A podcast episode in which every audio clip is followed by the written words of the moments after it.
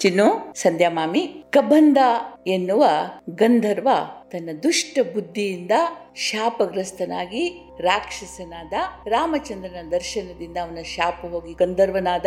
ಅವನು ಹೋಗೋ ಮುಂಚೆ ರಾಮನಿಗೆ ಸುಗ್ರೀವನ ಬಗ್ಗೆ ಹೇಳಿದ ಅನ್ನೋದ್ರಲ್ಲಿ ಕತೆ ನಿಂತಿತ್ತು. ಈವಾಗ ಮುಂದಿನ ಕತೆ ಕೇಳೋಣ. ಅವನು ಹೇಳಿದ ಹಾಗೆ ರಾಮ ಲಕ್ಷ್ಮಣರು ಋಷ್ಯಮೂಕ ಪರ್ವತದ ಹತ್ರ ಬರ್ತಾ ಇರುವಾಗ ದಾರಿಯಲ್ಲಿ ಮಾತಂಗ ಮುನಿಯ ಆಶ್ರಮ ಎದುರಾಯಿತು. ಮಹಾ ತಪಸ್ವಿಗಳಾದ ಮಾತಂಗ ಮುನಿಗಳು ಸಾವಿರಾರು ವರ್ಷ ತಪಸ್ ಮಾಡಿ ಬ್ರಹ್ಮಜ್ಞಾನಿ ಆಗಿದ್ರು. ದೇಹ ತ್ಯಾಗ ಮಾಡೋ ಮೊದಲು ತಮ್ಮ ಶಿಷ್ಯಳಾದ ಶಬರಿಯನ್ನ ಕುರಿತು, ಮಗಳೇ, ನೀನು ಈ ಆಶ್ರಮದಲ್ಲಿರೋ, ಭವಿಷ್ಯದಲ್ಲಿ ದಶರಥ ಪುತ್ರ ರಾಮಚಂದ್ರ ಬರ್ತಾನೆ. ಅವನ ದರ್ಶನದಿಂದ ನಿನಗೆ ಮೋಕ್ಷ ಪ್ರಾಪ್ತಿಯಾಗ್ತದೆ ಅಂತ ಹೇಳಿ ಆಶೀರ್ವಾದ ಮಾಡಿದರು. ಶಬರಿ ಗುರುಗಳ ಮಾತಿನಂತೆ ಪ್ರತಿದಿನ ಬೆಳಗ್ಗೆದ್ದು ಜಪ ತಪ ಮಾಡಿ ಕಾಡಿಗೆ ಹೋಗಿ ವಿವಿಧ ರೀತಿಯ ಹಣ್ಣುಗಳನ್ನು ತಂದು ರಾಮಚಂದ್ರನಿಗೋಸ್ಕರ ಕಾಯ್ತಾ ಇರ್ತಿದ್ಲು. ಸಂಜೆ ಆಗ್ತಾ ಇರೋ ಹಾಗೆ ರಾಮ, ಇಂದಿನ ದಿನ ಕಳೆದು ಹೋಯಿತು. ಪರವಾಗಿಲ್ಲ, ನಾಳೆ ಆದರೂ ಬಾ ಸ್ವಾಮಿ ಅಂತನ್ನೋಳು ಹೀಗೆ ದಿನಗಳು ಕಳೆದು, ವರ್ಷಗಳಾದವು. ಶಬರಿಯ ದೇಹ ವೃದ್ಧಾಪ್ಯದಿಂದ ಜರ್ಜರಿತವಾಗ್ಲಿಕ್ಕೆ ಶುರುವಾಯಿತು ಮುದುಕಿಯಾದ್ಲು ಕಣ್ಣುಗಳ ದೃಷ್ಟಿ ಮಂಜಾಯಿತು, ಕಿವಿಗೆ ಅಷ್ಟು ಕೇಳಿಸ್ತಾ ಇರಲಿಲ್ಲ, ಕಾಲು ಗಡಗಡ ನಡುಗ್ತಾ ಇತ್ತು. ಆದರೂ ಶಬರಿ ರಾಮನಿಗೋಸ್ಕರ ಕಾಯೋದನ್ನು ಬಿಡಲಿಲ್ಲ. ಹಣೆ ಮೇಲೆ ಕೈ ಇಟ್ಟು ಕಣ್ಣು ಕಿರಿದು ಮಾಡಿ ಅಷ್ಟು ದೂರದ ತನಕ ನೋಡೋಳು. ಅಂದು ಕೂಡ ಕಾಡಿಗೆ ಹೋದ್ಲು, ಹಣ್ಣುಗಳನ್ನು ಹುಡುಕಿ ಹುಡುಕಿ ತಂದು ತೊಳೆದು ಬುಟ್ಟಿಯಲ್ಲಿಟ್ಟು ಆಶ್ರಮದ ಹೊರಗಿನ ಜಗಲಿಯಲ್ಲಿ ಕೂತಿದ್ಲು. ರಾಮಚಂದ್ರ ಲಕ್ಷ್ಮಣನೊಂದಿಗೆ ಶಬರಿಯ ಆಶ್ರಮಕ್ಕೆ ಬಂದ ಶಬರಿಯ ಮುಖ ಇಷ್ಟಗ್ಲಾಯ್ತು. ಬಂದೆಯ ರಾಮ ಬಾ. ಜೀವಮಾನ ಪೂರ್ತಿ ನಿನಗೋಸ್ಕರ ಕಾಯ್ತಾ ಇದ್ದೆ, ಬಾ, ಕೂತ್ಕೋ ಅಂತ ಹೇಳಿದ್ಲು. ಕುಡಿಯೋಕ್ ನೀರು ಕೊಟ್ಲು, ಬುಟ್ಟಿಯಲ್ಲಿ ಬೋರೆ ಹಣ್ಣಿತ್ತು, ಅದನ್ನು ಕಚ್ಚಿದ್ಲು.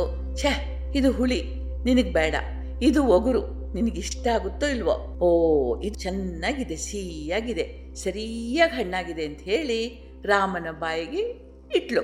ರಾಮ ನಗ್ತಾ ನಗ್ತಾ ಅವಳು ಕೊಟ್ಟದನ್ನೆಲ್ಲ ತಿಂದ. ರಾಮ ತಿನ್ನೋದನ್ನು ನೋಡಿ ಲಕ್ಷ್ಮಣನು ಒಲ್ಲದ ಮನಸ್ಸಿನಿಂದ, ಖುಷಿಯಾಗಲ್ಲ, ರಾಮ ತಿಂತಾನೆ, ತಾನು ಬೇಡ ಅಂತ ಹೇಳಬಾರ್ದು ಅಂತ ಹೇಳಿ ಅವನು ತಿಂದ. ಕಡೆಗೆ ರಾಮ ಎದ್ದು ನಿಂತ, ಅಮ್ಮ ಸ್ವಾದಿಷ್ಟ ಭೋಜನವಾಯಿತು. ಒಂದು ಮಾತು ನನಗೆ ಗೊಂದಲ ಅನ್ನಿಸ್ತಾ ಇದೆ. ನಿನಗೆ ಸರಿಯಾಗಿ ಕಣ್ಣೇ ಕಾಣೋದಿಲ್ಲ. ನಾನೇ ರಾಮ ಅಂತ ನಿನಗೆ ಹೇಗೆ ಗೊತ್ತಾಯಿತು? ಅಂತ ಪ್ರಶ್ನಿಸಿದ.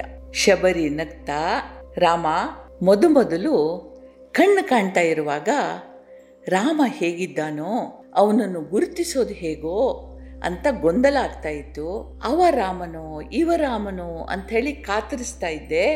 ಅನಂತರ ದೃಷ್ಟಿ ಮಂದಾಯಿತು. ಕಾಣಬೇಕು ಅಂತಲೇ ಇಲ್ಲ. ಕಾಣುವ ಗೋಜಲೇ ಇಲ್ಲ ಆಯ್ತು ರಾಮನ ದಿವ್ಯ ಮಂಗಲ ರೂಪ ಹೃದಯದಲ್ಲಿ ಸ್ಥಿರವಾಯಿತು. ಯಾರು ಬಂದರೂ ಸೈ, ಅದೇ ರೂಪ, ನೀನೇ, ನಿನ್ನದೇ ರೂಪ. ಅವರನ್ನೆಲ್ಲ ರಾಮ ಅಂತಲೇ ಸತ್ಕರಿಸಿದೆ, ಪೂಜಿಸಿದೆ. ಹಗಲು ರಾಮ, ರಾತ್ರಿ ರಾಮ. ಬದುಕು ಪೂರ್ತಿ ರಾಮಮಯವಾಯಿತು ಸ್ವಾಮಿ ಅಂತಂದ್ಲು. ಮತ್ತೆ ಹೇಳಿದ್ಲು, ರಾಮ, ನೀನು ಹೇಳಿದೆ ನಾನು ರಾಮ ಅಂತ ಇಲ್ಲಿಯವರೆಗೆ ಹಾಗೆ ಯಾರೂ ಹೇಳಿರಲಿಲ್ಲ. ಆದುದರಿಂದ ಇವತ್ತು ಬಂದವನು ನೀನು ರಾಮನೇ ಅಂತ ನಂಬಿದೆ. ನನಗೆ ಎಲ್ಲವೂ ರಾಮಮಯ. ಈ ಕಾಡು, ಪರ್ವತ, ನದಿ, ಕೊಳ, ಮರ, ಗಿಡ ಎಲ್ಲವೂ ರಾಮ ರಾಮ ರಾಮ ರಾಮ ಮಾತ್ರ ಅಂದ್ಲು. ಮತ್ತೆ ಹೇಳಿದ್ಲು, ಸ್ವಲ್ಪ ಮುಂದೆ ಹೋದರೆ ಋಷ್ಯಮೂಕ ಪರ್ವತ ಇದೆ. ಧರ್ಮಾತ್ಮರು ಮಾತ್ರ ಅದನ್ನು ಏರಬಲ್ಲರು. ಸುಗ್ರೀವಾದಿ ಸಜ್ಜನ ವಾನರರು ಇರುವ ವನ ಅದು ಅಲ್ಲಿಗೆ ಹೋಗು. ನಿನಗೆ ಯಶಸ್ಸು ಸಿಗ್ತದೆ. ನನಗೆ ಅನುಮತಿ ನೀಡು. ನಾನಿನ್ನು ಈ ಶರೀರ ತ್ಯಾಗ ಮಾಡ್ತೀನಿ ಅಂತಂದ್ಲು. ರಾಮನ ಅನುಮತಿಯಂತೆ ಅಗ್ನಿಯನ್ನು ಪ್ರಜ್ವಲಿಸಿ, ತನ್ನ ದೇಹ ತ್ಯಾಗ ಮಾಡಿ, ದಿವ್ಯ ರೂಪ ಧರಿಸಿ ತನ್ನ ಗುರು ಇರುವ ಬ್ರಹ್ಮಲೋಕಕ್ಕೆ ಹೊರಟೋದು ಎಂಥ ಚಂದದ ಕತೆ ಅಲ್ವಾ ಮುದ್ದು? ಪ್ರಪಂಚವೇ ರಾಮಮಯ ಶಬರಿಗೆ.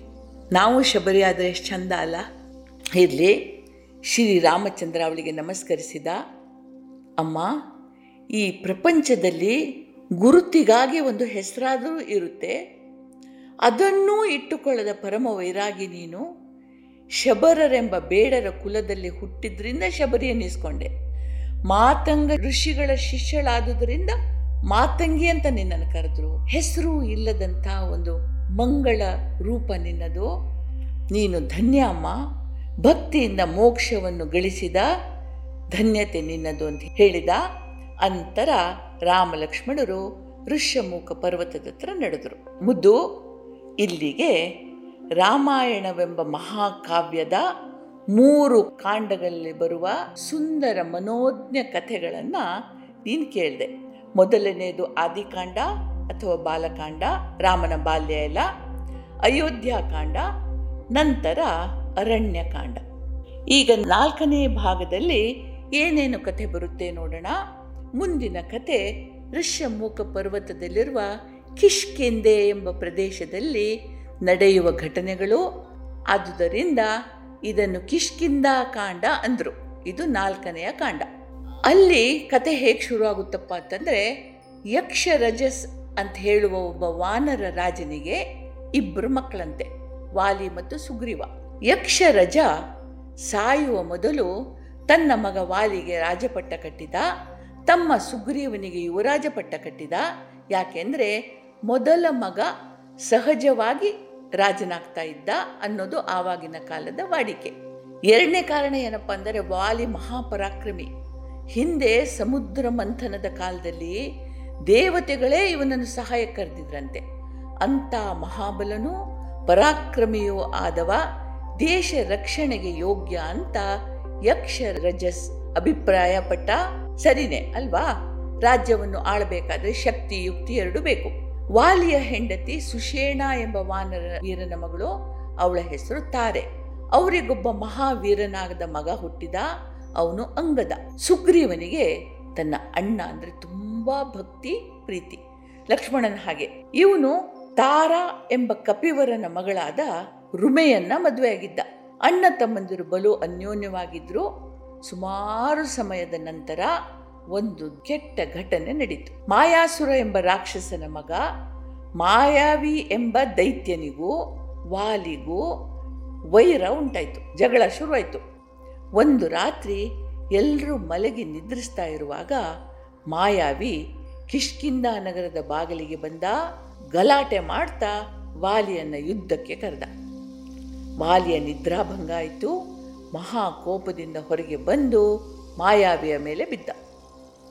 ವಾಲಿಯ ಸಹಾಯಕ್ಕೆ ಸುಗ್ರೀವನು ಬಂದ. ಇವರಿಬ್ಬರನ್ನು ನೋಡಿದ ರಕ್ಕಸ ಮಾಯಾವಿ ಹಿಂತಿರುಗಿ ಓಡಕ್ಕೆ ಶುರು ಮಾಡ್ದ.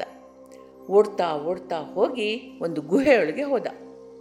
ಅವನನ್ನು ಹಿಂಬಾಲಿಸಿ ಹೋದ ವಾಲಿ ಸುಗ್ರೀವನಿಗೆ ಹೇಳಿದ, ನೀನು ಈ ಗುಹೆಯ ಬಾಯತ್ರ ನಿಂತಿರು, ನಾನು ಅವನನ್ನು ಮುಗಿಸಿ ಬರ್ತೀನಿ ಅಂತ ಹೇಳಿ ಗುಹೆ ಒಳಗೆ ಹೋದ.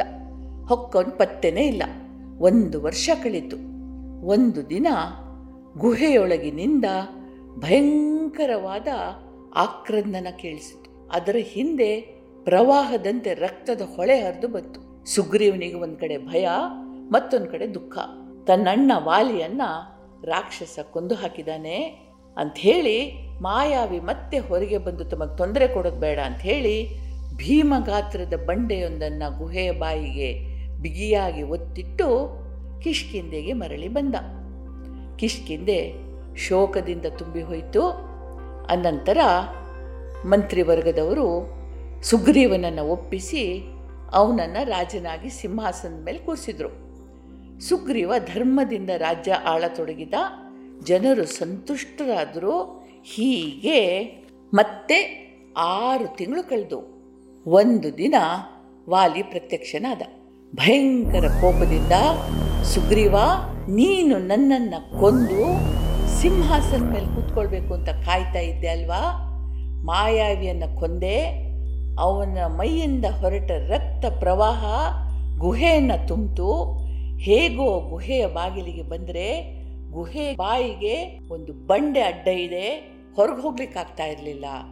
ಇದು ನಿನ್ನ ಕೆಲಸ ಅಂತ ಗೊತ್ತಾಯಿತು. ನನ್ನ ಮೇಲೆ ಪ್ರೀತಿ, ಗೌರವ ಇದೆ ಅಂತ ನಟನೆ ಮಾಡ್ತಾ ಇಂಥ ದುಷ್ಟ ಯೋಜನೆಯನ್ನು ರೂಪಿಸಿದೆ. ನಿನ್ನನ್ನು ನಂಬಬಹುದೇ?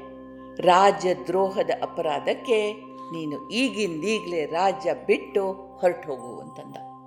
ಸುಗ್ರೀವ ನಾನಾ ರೀತಿಯಾಗಿ ಬೇಡ್ಕೊಂಡ, ತಾನು ನಿರಪರಾಧಿ ಅಂತ ಮನವರಿಕೆ ಮಾಡಿಕೊಡೋಕೆ ಪ್ರಯತ್ನಿಸಿದ ವಾಲಿ ಒಪ್ಪಲೇ ಇಲ್ಲ. ತನ್ನ ಕೈಗಳಿಂದ ಸುಗ್ರೀವನನ್ನ ಗುದ್ದಿದ. ನೆಲಕ್ಕೆ ಕೆಡವಿದ. ಸುಗ್ರೀವನ ಪತ್ನಿ ರುಮೆಯನ್ನು ಎಳ್ಕೊಂಡು ಹೋಗಿ ಸಿಂಹಾಸನದಲ್ಲಿ ತನ್ನ ಬಲಬದಿಗೆ ಕುಳ್ಳಿರಿಸಿಕೊಂಡು, ನೀನು ಹೋಗ್ತೀಯೋ? ನಾನಾಗೆ ಹೊರಗೆ ಹಾಕ್ಲು ಅಂದ. ತಮ್ಮ ಅನ್ನುವ ಮಮಕಾರದಿಂದ ಜೀವಂತ ಬಿಟ್ಟಿದ್ದೀನಿ. ಬೇರೆ ಯಾರಾದರೂ ಆಗಿದ್ರೆ ಕೊಂದು ಹಾಕ್ತಾ ಇದ್ದೆ ಅಂತ ಅಬ್ಬರಿಸಿದ. ಹೆದರಿದ ಸುಗ್ರೀವ ಕಿಷ್ಕಿಂದೆಯನ್ನು ಬಿಟ್ಟು ವಾಲಿ ಪ್ರವೇಶ ಮಾಡಲಾಗದ ಈ ಮಲಯ ಪರ್ವತದಲ್ಲಿ ಅಡಗಿಕೊಂಡ. ಆದರೂ ಸದಾ ಕಾಲ ವಾಲಿಯ ಭಯದಲ್ಲೇ ಬದುಕ್ತಾ ಇದ್ದ. ಹೀಗಿರುವಾಗ ರಾಮಲಕ್ಷ್ಮಣರು ಈ ಮಲಯ ಪರ್ವತಕ್ಕೆ ಬಂದರು. ಸುಗ್ರೀವ ಜಾಂಬವಂತರ ಕಣ್ಣಿಗೆ ಬಿದ್ದರು ಸುಗ್ರೀವ ಗಾಬರಿಯಿಂದ, ಅಯ್ಯೋ, ಇದು ವಾಲಿಯ ಕುತಂತ್ರನೇ ಇರಬಹುದಾ? ಈ ವನವಾಸಿಗಳ ಮಾಯಾ ರೂಪದಲ್ಲಿ ಅವನೇ ಬಂದಿರಬೇಕು ಅಂತ ಹೇಳಿ ಗಾಬರಿಪಟ್ಟ. ಆವಾಗ ಅಲ್ಲಿಗೆ ಬಂದ ಹನುಮಂತ ಹೇಳಿದ, ಸುಗ್ರೀವ, ಅವರು ಮನುಷ್ಯರ ಹಾಗೆ ಕಾಡ್ತಾರೆ ನಾನು ಹೋಗಿ ವಿಚಾರಿಸಿ ಬರ್ತೀನಿ. ಹೆದರ್ಬೇಡ. ವಾಲಿ ಈ ಪರ್ವತಕ್ಕೆ ಬರೋದಿಲ್ಲ ಅಂತ ನಿನಗೂ ಗೊತ್ತಿದೆ ಅಂತ ಹೇಳಿ ರಾಮಚಂದ್ರನ ಬಗ್ಗೆ ವಿಚಾರಿಸ್ಕೊಳ್ಳಿಕ್ಕೆ ಅಲ್ಲಿಂದ ಹೋದ. ಈ ವಾರಕ್ಕೆ ಇಲ್ಲಿಗೆ ಮುಗಿಸೋಣ. ಬರುವ ವಾರ ಮುಂದೇನಾಗ್ತದೋ ಅಂತ ಹೇಳಿ ನೋಡೋಣ. ಅಲ್ಲಿ ತನಕ ಹಿಂದಿನ ಕಂತುಗಳಲ್ಲಿ ಬಂದ ಮನೋಜ್ಞ ಕಥೆಗಳನ್ನು ಮತ್ತೊಮ್ಮೆ ಒಂದ್ಸಲ ಕೇಳಿ ನೋಡು. ಅಲ್ಲಿ ತನಕ ಯಥಾ ಪ್ರಕಾರ ಸುಖವಾಗಿರು. ಸಂತೋಷದಿಂದಿರು ಸುರಕ್ಷಿತವಾಗಿರು. ಜೈ ಹಿಂದ್.